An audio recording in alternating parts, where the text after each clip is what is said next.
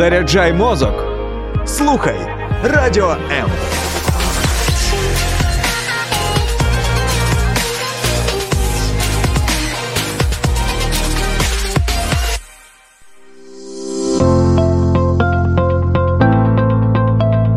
Є погляд об'єктивний, є погляд суб'єктивний, а є біблійний погляд. В ефірі програма Біблійний погляд на радіо М. Усім привіт, друзі! Радіо М. Ми стартуємо новий формат, е, який називається Біблійний погляд. Мене звати Кополов Андрій, і я буду ведучим, буду проводити цей час разом з вами. А з нами тут в студії буде наш гість, е, експерт, е, єпископ церкви спасіння Микола Савчук. Вітаю вас! Вітаю, доброго вечора. Будь ласка, декілька слів представте, щоб ми могли познайомитись. Ну, як вже сказали, мене звати Микола Савчук, і я є священнослужителем, є єпископом Євангельської церкви Спасіння. Я одружений, маю двох прекрасних дітей і бачу місією свого життя любити Бога і відображати любов Бога до людей через себе, через пропускати через своє серце, таким чином служити людям. Супер, дякую. Трохи розповім про мету нашої програми. Знаєте, дуже часто в суспільстві серед знайомих ми можемо чути якісь складні відповіді, і не завжди можливо ми знаємо на них запитання. І під час цих ефірів хотілося б дізнатися, що Біблія каже нам про ті чи інші речі, як Біблія дивиться на якісь певні події, які відбуваються у нашому житті. І сподіваюся, що разом з вами ми ці відповіді знайдемо. Сподіваюся, що буде цікаво і нам, і нашим глядачам. Ну насамперед. Е, Боже Слово, воно настільки глибоке, безмежне, що навряд чи наші скромні роздуми можуть бути всеосяжними, але принаймні ми можемо спробувати зробити деякі припущення, спробувати щось проаналізувати, тому давайте до діла. 100%. друзі. Якщо е, вас буде по ходу ефіру цікавити якесь питання, ви можете задавати їх у коментарях. Пишіть, не соромтесь, ми будемо дивитися, звертати увагу, і я буду задавати їх нашому експерту. Що ж, я пропоную перейти е, безпосередньо до нашого першого ефіру, до його теми. І е, сьогодні я хотів би поговорити, е, щоб ми поговорили на просту, можливо, щоб ми задали складне питання. На яке не кожен знає відповідь, але так це питання хвилює багатьох людей сьогодні. Якщо Бог є, то чому все так? Я думаю, що зрозуміло, під час війни у нашій країні безліч людей задаються цим питанням: якщо є Бог, якщо він люби, е, люблячий, добрий, чому відбуваються ті чи інші події у нашій країні, у нашому житті з нашими близькими. І е, для того, щоб розкрити цю тему, я хотів би е, розбити це питання на декілька інших. Я думаю, що спробуємо з вами відповісти на кожне з них. І тому для початку, перше. Е, я хотів би запитати е, вас, якщо можна, як ви розумієте Бога, який він для вас і е, хто він для вас? Як ви, Як ви уявляєте собі Бога? Насамперед, тут важливо зрозуміти, що саме питання, якщо Бог є, то чому він це допускає, воно передбачає таку своєрідну розвилку. Тому що якщо Бог добрий і він це допускає, то виникає питання, наскільки він добрий. Якщо е, це відбувається, і е, відповідно Бог це допускає, можливо, в цьому є е, питання до його характеру, до його сутності. І саме на цьому моменті багато людей вони роблять неправильні висновки щодо Бога, вони роблять певні припущення і говорять: Окей, значить, його немає. І тоді, взагалі, весь е, момент пережитих страждань він втрачає сенс. Е, або ж цей Бог не такий, як про нього розказують віруючі. Можливо, він не добрий, несправедливий, бо те, що ми бачимо, воно суперечить словам, якими його описують. Однак, якщо повернутися до мого особистого досвіду і до того, наскільки я розумію і знаю Бога, бо, звичайно, е, це моменти дуже особистісні, дуже суб'єктивні в якійсь мірі, то я би підкреслив сьогодні на даному даному етапі, що я переживаю Бога у таких трьох основних моментах. Перш за все, звичайно, Бог наш творець.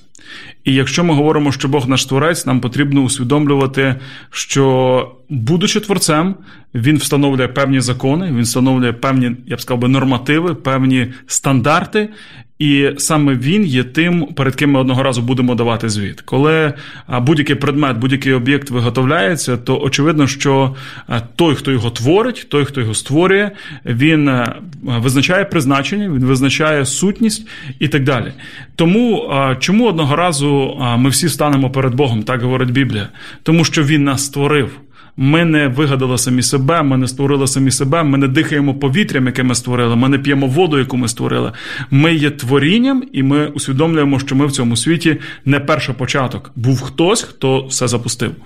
Друге, яким я бачу Бога, і що важливо нам всім усвідомити, можливо, це де декого сьогодні прозвучить е, не просто, але я спеціально ставлю це на другу позицію. Бог є справедливим суддею. І в теперішній час, коли ми бачимо величезну кількість беззаконня і ось цієї невідповідності Божим стандартам, Божим правилам, Божим принципам, дуже важливо людям усвідомлювати. Є суддя, який одного разу все розставить на свої місця. Так, ми живемо в недосконалому світі, і напевно ми про це ще детальніше скажемо. Так, цей світ абсолютно зіпсований. Люди зіпсовані, в першу чергу зсередини зіпсовані. Але є той, хто запустив світ, створивши його досконалим, який бачить і співпереживає тому, що ми з цим світом зробили, і який одного разу поставить крапку. І кожний злочинець буде покараний. І всі гріхи людей вони прийдуть на суд. І те, що ми сьогодні бачимо і хапаємося за голову і кажемо, та куди ж дивиться небо, не хвилюйтеся, небо все пише, небо все знає. І якщо навіть на цій землі ті, хто робили жахливі речі, не понесуть свого покарання, це обов'язково знайде своє відображення у вічності. Бо так, зрештою, показує нам Біблія. І третє, що я сказав би стосовно Бога, він не лише творець, він не лише суддя, але він хоче бути добрим батьком для тих, які погодяться на це. Він запустив цей світ у дію, він його сотворив, сотворив прекрасним. Він є справедливим суддею стосовно того, що ми зі світом і самими собою зробили. І його бажання, Біблія нам про це показує, його бажання повернутися до початкових відносин з кожною людиною. Тому що він хоче бути не тільки творцем, а він хоче бути отцем. Ну і зрештою, ми знаходимо це і на сторінках Біблії, і, можливо, е, всі люди, навіть якщо вони не є релігійними, чули таку молитву Отче наш. Бог показав, що до нього можна звертатися як до батька. Е, лишень питання у тому, яким чином ми можемо із нашого стану гріховності, з нашого стану розділення з Богом повернутися до цих близьких, е, дуже теплих, дуже щирих і дуже глибоких відносин. Але напевно ми до цього знову ж таки ще повернемося сьогодні. Окей, да, е, дякую за відповідь. Тобто, коротко резюмуючи, перше, Бог творець, який встановлює певні закони, правила та норми. Другий Бог справедливий. І третє Бог люблячий батько, добрий батько. Бог справедливий суддя, який реагує відповідним чином на певні порушення цих стандартів, норм і законів. uh І Бог батько, бо при тому всьому, що він судить, він судить е, зло, він судить гріх, але при цьому всьому він сповнений любові до людини. Він завжди розділяє зло, яке робить людина, і саму людину особистість. Зрештою, як будь-який батько, як будь-який е, е, е будь-яка мама, яка має своїх дітей, і вона може е, засуджувати, наприклад, сина наркомана за те, що той витрачає марно, ламає своє життя, але вона засуджує не тому, що вона ненавидить його, а тому, що вона настільки його любить, що вона не хоче, щоб це життя було покаліченим. Ось щось приблизно можна сказати про Бога. Добре, дякую. Е, друзі, перед тим як задавати наступне питання, хочу сказати, що ви можете дивитися наші прямі ефіри у Фейсбуці та YouTube, і також там е, в коментарях писати е, ті питання, які цікавлять саме вас. Ми переходимо далі. Дивіться, ми вже описали Бога е, таким, як ви його бачите, на свою думку. Це суб'єктивно, як ви сказали. Е, і тепер хотілося б перейти до того, що відбувається сьогодні у нашому світі. Чому, на вашу думку, Бог він допустив цю війну? Бо, в принципі, багато людей е, на перше питання вони відповіли б, що Бог люблячий батько, добрий, він заступається за своїх дітей. Але чому в нашому житті відбуваються ті речі, які відбуваються. Тобто, ми бачимо війну в краї... в Україні, ми бачимо, що зараз відбувається в світі, і це лякає людей. Чому Бог допускає ці речі? Давайте для початку вернемося у самий старт, у самий корінь.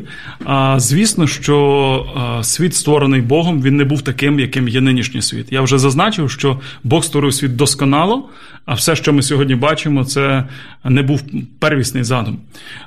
Бог створив людину який довірив управління світом і дав їй право вибору, дав їй волю, дав їй свободу волі, свободу вибору.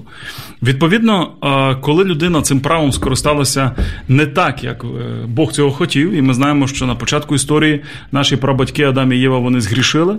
Що значить згрішили? Вони не просто скуштували заборонений плід. Я думаю, це була лише зовнішня форма. Сутність цього була в тому, що вони вирішили, ми самі можемо давати визначення добру і злу. Тобто Бог сказав Це робіть, це не робіть. Ні, ми можемо давати це визначення самі. В центрі буде не його думка, не його воля, не його стандарти. В центрі буде наша точка зору. Е, і відповідно, зробивши це, вони е, самі себе фактично де-факто оголосили богами. Е, вони самі себе оголосили центром свого життя. А в цьому місці мав бути, зрештою, творець. І ось після того, як це сталося, система дала збій вони е, відчули, як всередині них прийшло розділення з джерелом їхнього життя самим творцем, і вся природа вона почала від цього страждати. Тобто гріхопадіння людини воно вплинуло на весь світ, і ми живемо у світі зіпсованому. У світі де є оця системна помилка. І всі біди, які ми сьогодні маємо, як біди природні, катаклізми, планету штормить, так і біди, е, які пов'язані з людством, це є наслідок ось того початкового вибору. Гріх, зло, воно війшло в людську природу роду, і далі всі наступні покоління, вони неминуче, можна сказати, генетично успадковують ось цей потяг до гріха. Малесенька дитина, вона народжується у світ, вона е, не навчена нічому поганому. Однак вона, підростаючи, починає зразу ковдру тягнути на себе, іграшку кричати Моє. А перше слово кричати часто не тата і мама, а кричати слово Дай мені сюди. Звідки це? Хто вчив дитину егоїзму? Хто вчив дитину, що в центрі має бути вона, має бути Богом з маленької літери, ось це маленьке сонечко, хлопчик чи дівчинка, які мають хороших, прекрасних, здавалося, батьків. І батьки часто в шоці від того, що лізе з їхніх дітей. Звідки це? Від гріховної природи. Так от, вертаючись до запитання, чому це все відбувається? Бог, давши людині право вибору, він не може. Ось тут він дав людині право вибору, а ось тут він його забирає він змушений рахуватися із тими наслідками, які людина сама робить, і які вона до яких вона сама призводить своїми діями. І, звичайно, можна було б сказати, простіше було б цього права вибору не давати. Тоді питання, ким би ми були? Чи ми були особистостями, чи ми були б роботами? Якби Бог не дав право вибору, ми б перетворилися просто на механізми. А він хотів мати відносини добровільні. І коли відносини добровільні, це означає, я можу сказати так, а можу сказати ні. Моя дружина вийшла за мене заміж, бо вона цього захотіла. І в цьому є цінність нашої любові. Я її не змушував, я наставляв їй пальці у двері, я її не підкупляв. Вона захотіла стати моєю дружиною. Це її вибір. І так само Бог хоче, щоб люди захотіли мати відносини з ним, захотіли визнати його як творця, суддю і батька. І після цього е, це відповідно відбувається добровільно. Насильно ці речі зробити не можна. І Бог пообіцяв, що одного разу це зло, яке ми всі бачимо сьогодні, війни, які породжені гріховністю людей, е, нещастя, які породжені наслідками гріховних вчинків, що одного разу це все закінчиться. Але поки ми тут, у цьому зіпсованому світі, поки Бог цей світ ще не оновив, не сотворив його заново, нам доводиться мати справу з усіма цими проблемами. Так, дивіться, ви сказали, що поки ми тут, ми маємо з цим справу, і я думаю, що людей хвилює це питання. І е, от я буквально зачитаю, що мені пишуть е, мої новоцерковлені друзі, з якими я спілкуюсь, тобто вони не читають Біблію так е, сильно, вони не розум... не шукають, не купають, але питання задають. І мені здається, вони досить доречні. Дивіться, тут таке питання: чому не обмежити людину у питаннях саме зла? Бо, наприклад, якщо ми говоримо за дітей, ми вже заговорили за дітей, то я, як батько, можу сказати своїй дитині, що вона цього робити не може. Вона ну тобто не потрібно сувати пальці у розетку, угу. і вона і е, дитина слухається батька. Дитина слухається батьків, і таким чином я її відгороджую від зла. От як відповісти на таке питання? Е, все дуже просто. Одна справа сказати дитині не роби цього, а друга справа забрати в дитини саму можливість приймати рішення. Тому що навіть якщо дитина скаже, добре, я тату цього не буду робити, і вона не буде робити до того моменту, доки ви за нею спостерігаєте, то це одне.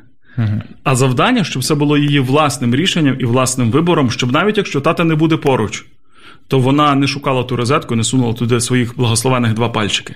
Відповідно, щось подібне і з Богом. Бог сказав. Бог дав визначення добру і злу. Бог показав нам принципи. Е, він заклав їх спершу на рівні нашої совісті, потім вони були озвучені як Божі заповіді.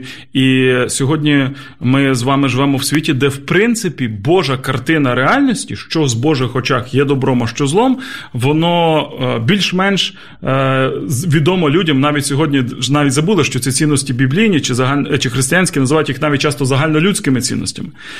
Ці речі зрозумілі. Питання лише у тому, що людина, вона сама по собі запрограмована від наших прабатьків Адама і Єви на порушення цих заповідей. І до тих пір, доки вона, так само як вона добровільно вона робить неправильно, вона сама не скаже Стоп, що я роблю? І вона не захоче повернутися до свого творця, покаятися за вже накоєне. І далі жити не з собою в центрі, на троні, не зі своїм я, не не самі бути Богом і і хазяїном, господаром свого життя, а це право передоручити тому, хто мав ним бути від початку. Ми й далі будемо розбиратися з багатьма багатьма гіркими наслідками. Е, Тобто, чи виходить так, чи можна так сказати, що сьогодні я, от ну особисто я, наприклад, не зробив нічого поганого в контексті е, своєї країни, своїх сусідів там і так далі. Е, По суті, я відповідаю за те, що коли е, колись зробив хтось інший. Я думаю, Андрію, що е, ви собі лестите, сказавши, що ви не зробили нічого поганого. Е, більшість українців сьогодні говорять про те, що я не грішник. Тому що я не вкрав, не вбив, і ще жінки часом е, кажуть, я ні одного чоловіка від жінки не увела. Я кажу, ну це звісно, це великий подвиг. За таке треба ставити пам'ятники в центрі міста і тішитися тим. А навіть якщо ми не зробили великих гріхів, ми з вами зробили багато маленьких гріхів. Будь-яке слово, вчинок, думка, які суперечать Божим стандартам, вже є гріхом по суті своїй, по визначенню. І не потрібно казати, хвалитися тим, я нікого не вбив. Якщо це може бути гріх, скажімо, розміром з велику скелю, і це може бути точно такого самого розміру, просто купа дрібненьких камінчиків. Мені свого часу довелося бути в, в аварійній ситуації на дорозі не через те, що я в'їхав в велику скелю, а через те, що я потрапив на дорогу, всипану дрібними камінчиками, і мою машину почало крутити крутити навколо осі. Маленькі камінчики можуть зашкодити не е, бага... приблизно так само і не набагато менше, ніж великий камінь, який би стояв посеред дороги. Може, той великий я б об'їхав, а маленьких просто я не помітив. Тому, коли ми себе заспокоїмо, ми кажемо, ми нічого не зробили, а це дуже часто є самообманом. Разом із тим, дійсно, передумови, чому ми опинилися в такому світі, недосконалому, і чому всередині нас цей потяг до гріха живе, так, це від нас не залежало. Ми вже прийшли на певну створену до нас платформу. Але що ми зробимо із цим далі? Це вже рішення наше, це вже наш вибір, наші кроки. В одній тій самій сім'ї я знаю такий випадок: два сина. Один каже: «Е, Я не буду вживати алкоголю взагалі, тому що мій тато алкоголік. А другий п'є начорно. І його питають: кажуть, скажи, будь ласка, а чого ти п'єш? Він каже, як чого я п'ю? В мене тато алкоголік.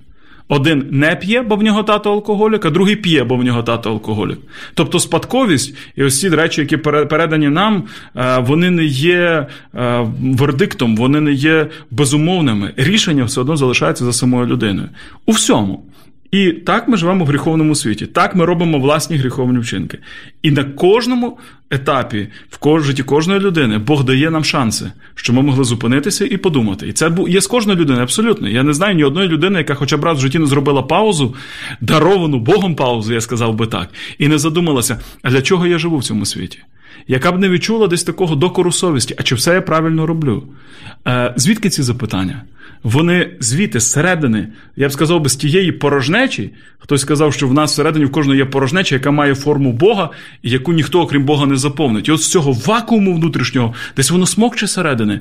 А а чи я правильно поступаю? Для чого я живу? А що буде далі? А що буде після смерті?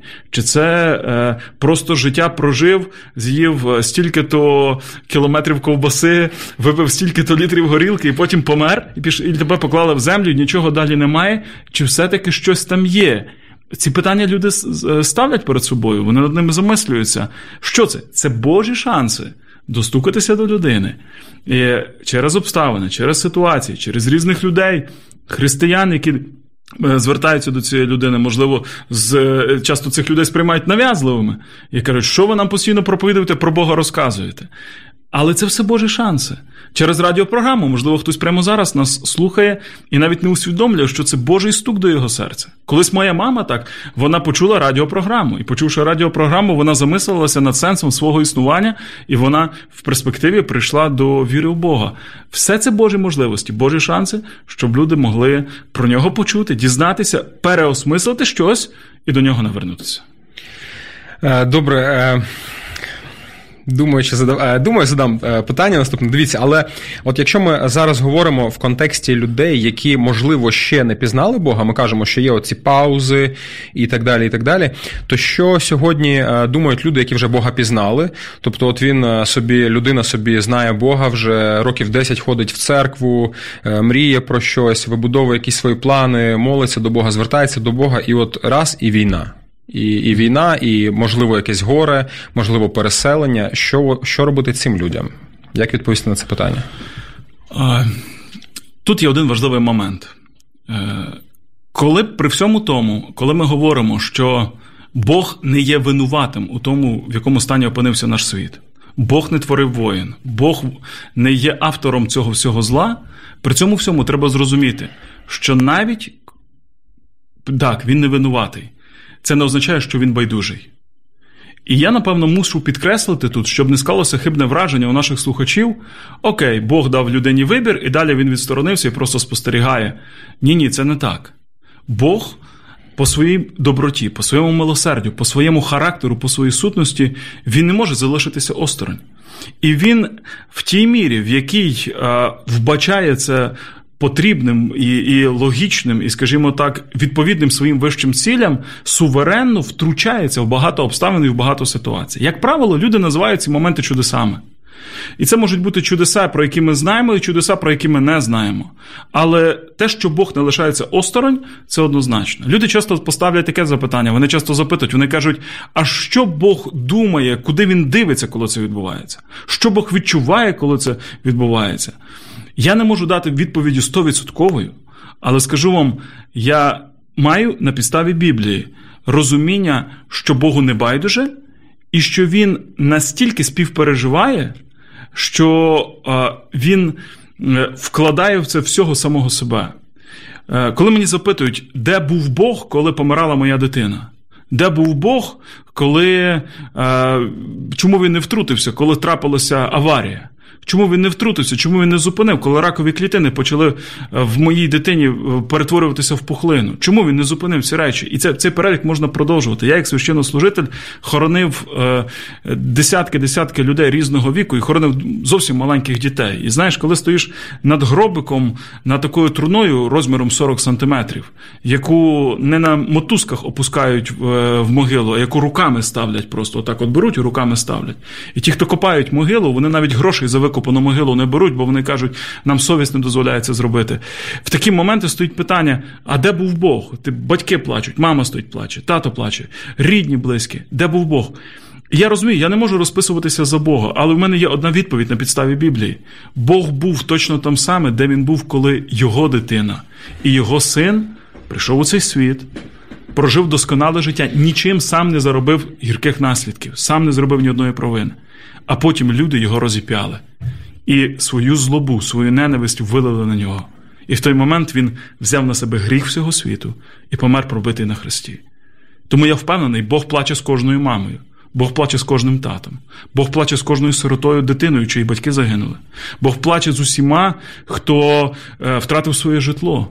Ісус Христос, Його син, Він це це переживав. Біблія каже, Він був випробуваний, Він пережив на собі, Він відчув на собі все, що відчуваємо сьогодні. Ми. Нема такого, щоб ми переживали, а Він залишився осторонь. Він це все він настільки співчуває нам, що він не просто спостерігає за цим, а він став одним із нас. Він прийшов, він втілився. Він знає, що таке бути біженцем. Коли Ісус Христос тільки народився, йому довелося бути біженцем, тікати із Віфлеєму. Його переслідували, Ірод хотів його вбити. Будь ласка, чим не паралелі з сьогоднішнім часом? І він тікав, і його мама і тато переселилися в чужу країну. Може бути, що Ісусу маленькому довелося вчити не не тільки єврейську мову на початках, а вчити і єгипетську мову, і і, і призвичаюватися до тієї культури. Може бути, що на них дивилися як на е, тих, хто, так би мовити, понаїхали сюди. Ми не знаємо всього цього, але ми розуміємо, що Ісус це переходив. Звичайно, в житті Ісуса були випадки, коли Бог надприроднім чином захищав його від якихось моментів. Були випадки, наприклад, коли його хотіли скинути з гори. Але е, Біблія говорить нам, що в той момент ще не був час для його смерті, і Бог надприроднім чином провів його крізь натовп, і обурені злі люди не змогли цього зробити. Це було на самому старті його служіння. Мало пройти ще близько трьох років, так вважають, близько трьох років, і прийде момент, коли його знов захочуть вбити, розп'яти, те, про що ми вже сказали. і Бог цього вже не зупинить. Чому? Тому що тоді був шлях такий, а потім прийшов момент, і був шлях вже зовсім інший, ситуація інша. І тому так само віруючих людей. В якихось моментах ми будемо молитися і скажемо: Господи, спаси мене, врятуй мене від якихось обставин, Бог втрутиться і врятує і явить надприроднє чудо в тому, щоб зберегти нас від проблеми. Життя наше зберегти, майно наше зберегти і так далі. Разом із тим, ми сьогодні знаємо в Ірпіні, в Бучі, хіба віруючі люди не постраждали? Хіба віруючі люди не попрощалися із життями і не залишили свої земні тіла і переселилися душею свою в вічність? Так це сталося. Хіба не втратили майно, хіба не постраждали в інших регіонах, на сході України, на півдні? Хіба не постраждали? Постраждали. А що Бог не почув їхні молитви? Так само, як з Ісусом. В одній ситуації Він почув молитву і захистив, а в іншій ситуації так мав пройти шлях Ісуса. І Ісус в молитві сказав: не моя воля, а твоя хай буде. І так само є моменти, коли Бог нас захистить, а є моменти, коли Бог нас захистить не від проблеми, а захистить всередині проблеми. Душу нашу захистить, дух наш захистить і поможе пройти через ці земні труднощі, дивлячись на щось вище, на щось глибше, на щось перспективніше, дивлячись в сторону вічності. І так таке буває. Християнські мученики на початку історії церкви йшли на арени колізеїв, їх розпинали, їх спалювали. Стояло питання з людської точки зору абсолютно безглузда віра, чого їх Бог їх не захистить. Але Біблія каже: якщо ми надіємося на Бога тільки на цій землі, то ми нещасніші за всіх людей. Ми не тільки живемо в земному вимірі, саме в цьому і суть християнства, що ми розуміємо, це тільки підготовка. Якщо хочете, це репетиція, це якісь тести, екзамени для того, щоб потім перейти у інший вимір. У нас є душа, у нас є вічність. Дякую за відповідь. Ми зробимо невеличку паузу і за декілька секунд повернемось в ефір. Долучайся до Радіо М у соціальних мережах: YouTube канал, Facebook сторінка, TikTok, Радіо М, Телеграм, Інстаграм, Радіо М.Ua, а також наш сайт radio.m.ua. Радіо М завжди поруч. Е, ну що ж, друзі, ми знову в ефірі. Е, біблійний погляд з нами єпископ церкви Спасіння Микола Савчук і я, ведучий цієї рубрики Андрій. Е, хотілося б зачитати декілька коментарів, які нам залишили. Дякуємо, що ви з нами дивитесь. Сергій пише: Доброго вечора. Ми з України. Бог є і він поруч. Сергій погоджується з тим, що ви кажете. Ігор каже: актуальні запитання під час війни дуже. Дмитро, ось щось новеньке цікаве. Дякуємо вам за те, що підтримуєте нас, за те, що дивитесь. І ось дивіться, Анастасія задає питання, яке я з дозволу Анастасії трошечки доповню, бо в принципі ми вже відповідали, але під час вашої відповіді з'явилося ось це питання. А в мене в мене є запитання: де Бог, коли невинні люди приходять страждання, коли діти помирають, вони ж не винуваті? Ви вже частково відповіли, дали відповідь розгорнуту досить, але я хотів від себе запитати: часто віруючі люди, вони. Е, однією з перших характеристик для Бога кажуть, що Бог є люблячий батько. Тобто я завжди, наприклад, кажу, Бог є любов, Бог люблячий батько. І, наприклад, коли е, ми побачили ті звірства, які відбулися в нашій країні, е, безпосередньо які відбувалися у Бучі, ми побачили ці фото, світлини, дізналися про зґвалтування жінок, зґвалтування дітей. Виникає питання, як Бог, як люблячий батько, на це дивиться. Бо якщо порівняти з нами, хоч ми і люди, і ми розуміємо, що ми недосконалі, я, як батько своєї дитини, роз... у мене просто розривалося серце. І коли я бачив ці світлини, я думав, як так?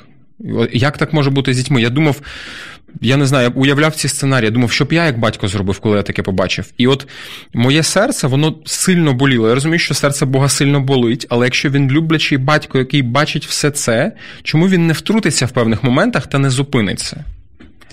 Розуміємо, що у нас є воля вибору. Ми платимо за те, що колись вже накоїли, тобто ну е, причинно-наслідковий зв'язок. Але чому, як люблячий батько, Бог цього не зупинить? Я розумію суть цього запитання і дякую Анастасії за це запитання. Е, буквально здається, півтора тижні тому е, облетіла світ інша світлина, інша фотографія. Батько, який тримає свого сина, хлопчика за руку у Харкові і не може його відпустити. Каже, що він дві години над ним молився і е, так і не міг з ним попрощатися. Коли я побачив цю фотографію, вкотре здавалося, е, в такі моменти, коли йде війна, здається, що ну ти вже все бачив, ти вже все пережив. Ти вже ти, ти вже здається, вже немає такого чогось, щоб щоб тебе вже добило. Буча, Кременчук, Вінниця. Все це розриває серце на шматки однозначно. І ось цей момент із цією харківською ситуацією, із цим батьком коли ти бачиш біль конкретної людини, і е, це не просто якась статистика, яку ти чуєш, це ти бачиш конкретні очі, конкретну конкретну сім'ю. Знаєте, мене мене це надзвичайно зворушило, тому що в мене сину 13 років. Я одразу, ти хочеш, не хочеш, ти ти робиш проекцію, ти бачиш себе на цьому місці, ти бачиш, що це твоя дитина накрита просторадлом, і ти тримаєш свою дитину за руку. Звичайно, комок стає в горлі. Звичайно, сльози накочуються на очі. І знову ж таки, я повернуся до того, що говорив буквально кілька хвилин тому. То якщо я грішна людина, можу так співпереживати, і можу так порівняти, і можу так проникнутися співчуттям, то тим більше це робить Він. Ісус якось сказав: Він сказав: якщо ви, будучи злими людьми, злими мається на увазі по природі нашій, ви можете своїм дітям давати добрі дари. Невже ви сумніваєтеся, що Бог, як Отець Небесний, не попіклується? Тому я думаю, це знову ж таки моя суб'єктивна точка зору, і я говорю особисто від себе. Я думаю, що одного разу, коли ми прийдемо у вічність, ми ми тоді тільки побачимо, від скількох халеп, бід, трагедій Бог нас зберіг, про які ми навіть не здогадувалися. Як я вже сказав, наприклад, коли людина е, отримує страшний діагноз, діагноз рак. Е, буквально вчора е, ми почули в нашій родині, що одній із близьких для мене і моєї дружини людей, наших рідних, поставили діагноз рак. Буквально вчора ця тривога е, виникла, і людина поїхала на обстеження. І коли під вечір з'ясувалося, що перші аналізи чи перші показники були е, хибними, що це була помилка, всі з полегшенням видихнули. Всі сказали: ух, ну слава Богу. У мене запитання: а скільки можливо ракових клітин Божим чудесним способом перестають існувати у нашому тілі, і Бог нас зціляє, і Бог нас милує, а ми навіть про це не здогадуємося. І тільки коли ми прийдемо у вічність, Бог покаже: послухай, ти знав про ту ситуацію, і ти нарікав на неї, можливо, ти, можливо, і за неї дуже переживав. А ти не знаєш, я від десятків подібних ситуацій тебе зберіг. Ти потрапив в аварію, і ти пошкодив, наприклад, свій автомобіль, і ти кажеш, Господи, чому ти це допустив? А від скількох аварій я тебе зберіг. Тому я так думаю і насмілюся зробити таке припущення, що Бог зберігає і захищає нас набагато більше, ніж ми це сьогоднішній день здатні осмислити і зрозуміти. І у тих випадках, коли це відбувається інакше. І він, я так думаю, дуже дозовано, максимально наскільки це можна зупиняючи, все ж таки якесь зло допускає до нашого життя, щоб воно нас торкнулося, то він робить це з якоюсь вищою ціллю, суті якої ми можемо тут на цій землі ще не розуміти але обов'язково побачимо вічності. Один буквально коротенький біблійний приклад, який дуже до цього доречний. У Біблії ціла книга, книга Іова. Це книга, в якій описується як абсолютно праведний невинний чоловік, який е, намагався жити праведно, який любив Бога, який правильно намагався виховувати своїх дітей, який е, старався вести е, максимально відповідний Божим стандартам спосіб життя. Звісно, що він, напевно, теж був грішним, як і всі ми, але дуже старався. І от приходить момент за один день. В нього розграблені його маєтки за один день знищені стада отари, які він мав, за один день е, приходить буря з пустелі. Це сам образ з пустелі, з пустоти, яка руйнує його будинок, і в цьому будинку гинуть за один день 10 дітей. Я попробував уявити, що це для матері 10 дітей. Це 9 місяців, помножених на 10, які вона виношувала цих дітей під серцем. Це діти, ліжечками яких вона не спала ночами. Вона, можливо, плакала, молилася, коли температура була, колихала на руках. І от ці люди виросли, і в один день їх не стало. І окрім того всього, ще люта проказа, дуже страшна хвороба, е, вражає тіло Іова, забирає його здоров'я. Серйозне запитання: де був Бог?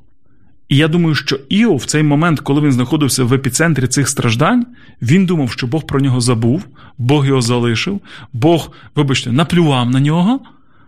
Йому це могло здаватися цілком логічним, і він міг Богу навіть висловлювати претензії. До речі, ми бачимо, що він відкрито, не приховуючи свого болю, і і плакав, і кричав, і запитував Бога про все це. Здавалося, що Бог його залишив. Тоді як насправді Іов був в самому фокусі Божої уваги. І Бог не просто його не залишив, а Бог чекав, що Іов його не підведе. Бо там була закулісна частина історії, про яку Іов не знав, про яку знаємо тільки ми з вами. Що виявляється, диявол він кинув Богу виклик і сказав: Послухай, чи тебе люди будуть любити тільки тоді, коли ти їм все добре даєш? А перевір їх, а зроби так, щоб ти щось у них забрав. І ти побачиш і людей насправді. Ти побачиш, що ти у них любов купляєш, ти даєш їм подарунки, благословіння, охорону, і за це вони тебе люблять. А просто так тебе, Боже, любити не можна, нема за що. Попробуй забрати щось у нього, ти побачиш, він від тебе відречеться. Ми ж то знаємо цю історію, а Йов її не знав. Він то цього не бачив. І Бог в той момент він зробив, якщо хочете, ставку на Іова. Він сказав: Моя честь на кону. Ну ти побачиш, сатана, що Іов мене не підведе.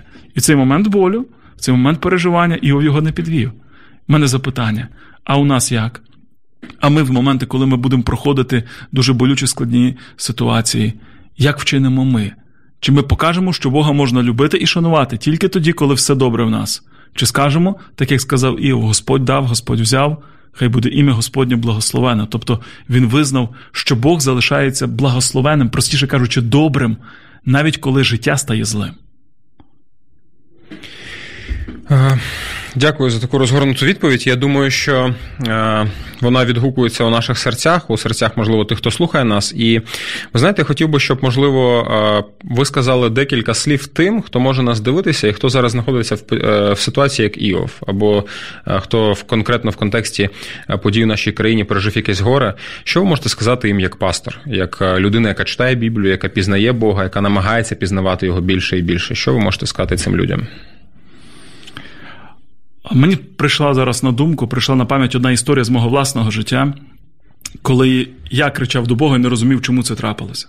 Звичайно, цей епізод не можна порівняти із тим, що проходить сьогодні багато людей, тому що, очевидно, кожний біль він особливий, і деякі люди проходять таке пекло ще тут на землі, яке е, дуже важко порівнювати. Але маленький епізод із мого власного життя, як я сказав моєму сину 13 років. Але коли йому було півтора роки, так сталося, що він перевернув на себе чайник е, з водою, який тільки е, закипів. І ось цей окріп, ця кипляча вода, вона вилилася йому на ноги, і він був е, у дитячих колготках. І коли ми зняли ці колготки, то нижче колін колготки знялися разом зі шкірою. Парадокс цієї історії був в тому, цієї ситуації був в тому, що я знаходився біля нього дуже близько, і я не встиг його зупинити. Між нами було буквально 30 сантиметрів, буквально пів кроку, я міг би перехопити. Але це відбувалося у мене на очах, і я не просто не встигав відреагувати. Я не буду описувати, як він плакав, як він кричав дитині півтора роки, е, такий сильний біль, шок. Ми повезли його в лікарню. І ось коли ми провезли його до лікарні, лікарі сказали, що дуже важливо очистити ці рани від ще залишків шкіри, які були, щоб не почалося зараження, і потім не почався сепсис. І вони попросили, щоб мама, моя дружина, вона зайшла разом із е, ними, і вона тримала малого, щоб він не борсався, а вони мусять скальпелем, фактично наживо, зрізати ці шматочки шкіри. Я лишився за дверима. І я чув, як там, в тій е, палаті або в, в тій операційній моя дитина кричить Мама. Я попробую уявити, що він відчуває. Мама тримає його в той час, як люди в білих халатах роблять йому боляче. Він не розуміє, що відбувається. Він не знає, чому йому роблять боляче. Він бачить тільки одне: вони його ріжуть, а мама його тримає. Мама, що з тобою не так? Мама, чому ти мене не захистиш? Тільки мама і лікарі в цей момент знали, що це йому на благо. Він сам цього не міг зрозуміти. Це не могло би вміститися в його розум. І коли я сидів біля цієї палати, я раптом відчув, що я стою приблизно в таких же, в такому ж положенні перед Богом. Тільки я йому кричу не мама, я йому кричу тато. І я в цей момент задаю запитання, кажу: Господи, а чому ти не зберіг? Чому ти не дозволив мені бути трошечки ближче? Чому ти не дозволив мені перехопити? Тато, тато, тато, чому ти не вступився за мене в цей момент? І я зрозумів, коли Бог щось робить із моїм серцем, подібно як ото скальпель щось робив із ногами мого сина в той момент я не здатний усвідомити всієї повноти картини. Все, що я можу, це просто довіряти. Він ніколи, бо його характер добрий, бо його сутність добра, він ніколи не дозволить мені пережити біль і зло, які потім не зможу обернути на добро. Через це я хотів би звернутися до наших слухачів, можливо, тих, хто дивиться нас через мережу інтернет. Друзі, в той момент, коли вам важко, і ви не розумієте, чому Бог, великий, добрий, всемогутній Бог, допускає якісь болі і переживання у ваше життя. Давайте ми просто погодимося всупереч інколи навіть лозіці, всупереч нашим власним очікуванням, довіряти тому, що він залишається добрим, він залишається милосердним. І якщо це зло все ж таки прийшло в наше життя, він знайде спосіб обернути його потім на добро. Він знає, від чого він зберіг, можливо, трапилося би щось навіть ще гірше, якби не трапилось те, що ми переживаємо. І він знає, як це зло обернути нам на благо навіть якщо ми цього не знаємо. Кожний біль має вищу ціль. І, врешті-решт, одного разу, чи ще на цій землі, чи потім у вічності, ми зможемо глянутися назад і сказати: Боже, це було дуже важко, це було дуже боляче. Але якщо ти це допустив, я знаю, що це не випадково. Дякую, пастор, за такі слова. Е, у нас залишилось зовсім мало часу. Я думаю, е, питань досить багато на цю тему, і, можливо, не всі ми встигнемо проговорити за ефір, за один, за два, за три. Але я хотів би задати ще декілька е, питань від себе, і якщо можна, максимально коротко, щоб ми могли встигнути до завершення ефіру. Просте коротке питання. В моєму випадку максимально коротко це серйозне завдання. серйозне. Ну, давайте ми спробуємо. Я думаю, тут можна буде. Перша частина питання: чи може Бог закінчити це все? Однозначно може, як я вже сказав, одного разу Бог взагалі все на цій грішній планеті закінчить. Однак це буде вже фінальним актом. Знаєте, коли е, автор виходить на сцену, це означає, що спектакль закінчено. Тому, коли на сцені з'явиться сам Бог у своїй величі і своїй славі, те, що люди називають великим і страшним судом, це буде означати, що все. Бо в моменти, коли він явить себе, це буде означати, що в нас уже більше не залишається ніякого права вибору. До того моменту у нас є право вибору як грішити, так і свідомо і добровільно, ще не бачачи, чому Бог невидимий, бо це дає нам право вибору. Бога, який видимим, не можна обрати або не обрати. Саме тому він і зробив такий підхід, що він для нас неосяжний, ми мусимо вірити.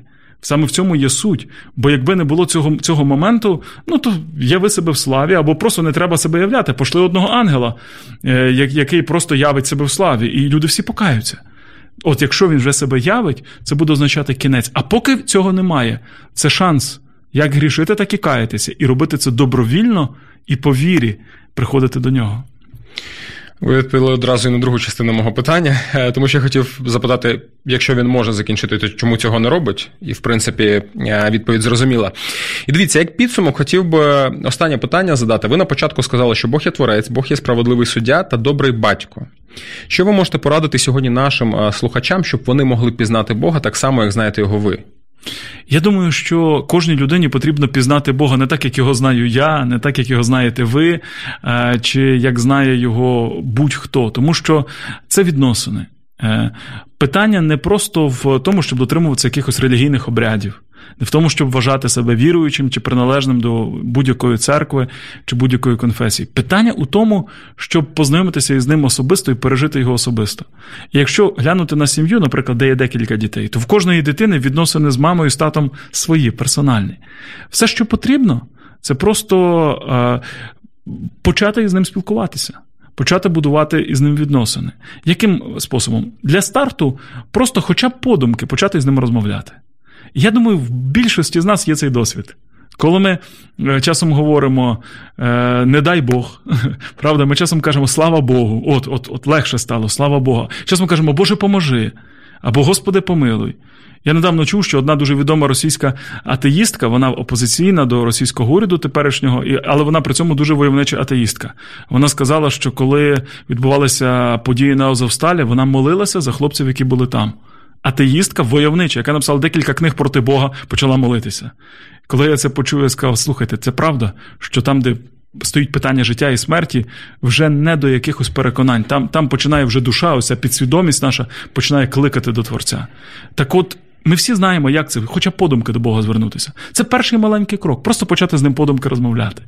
І коли ви почнете це робити, потім ви відчуєте, що ваші оці е, порохи ваших думок, порохи вашої душі знаходять взаємність.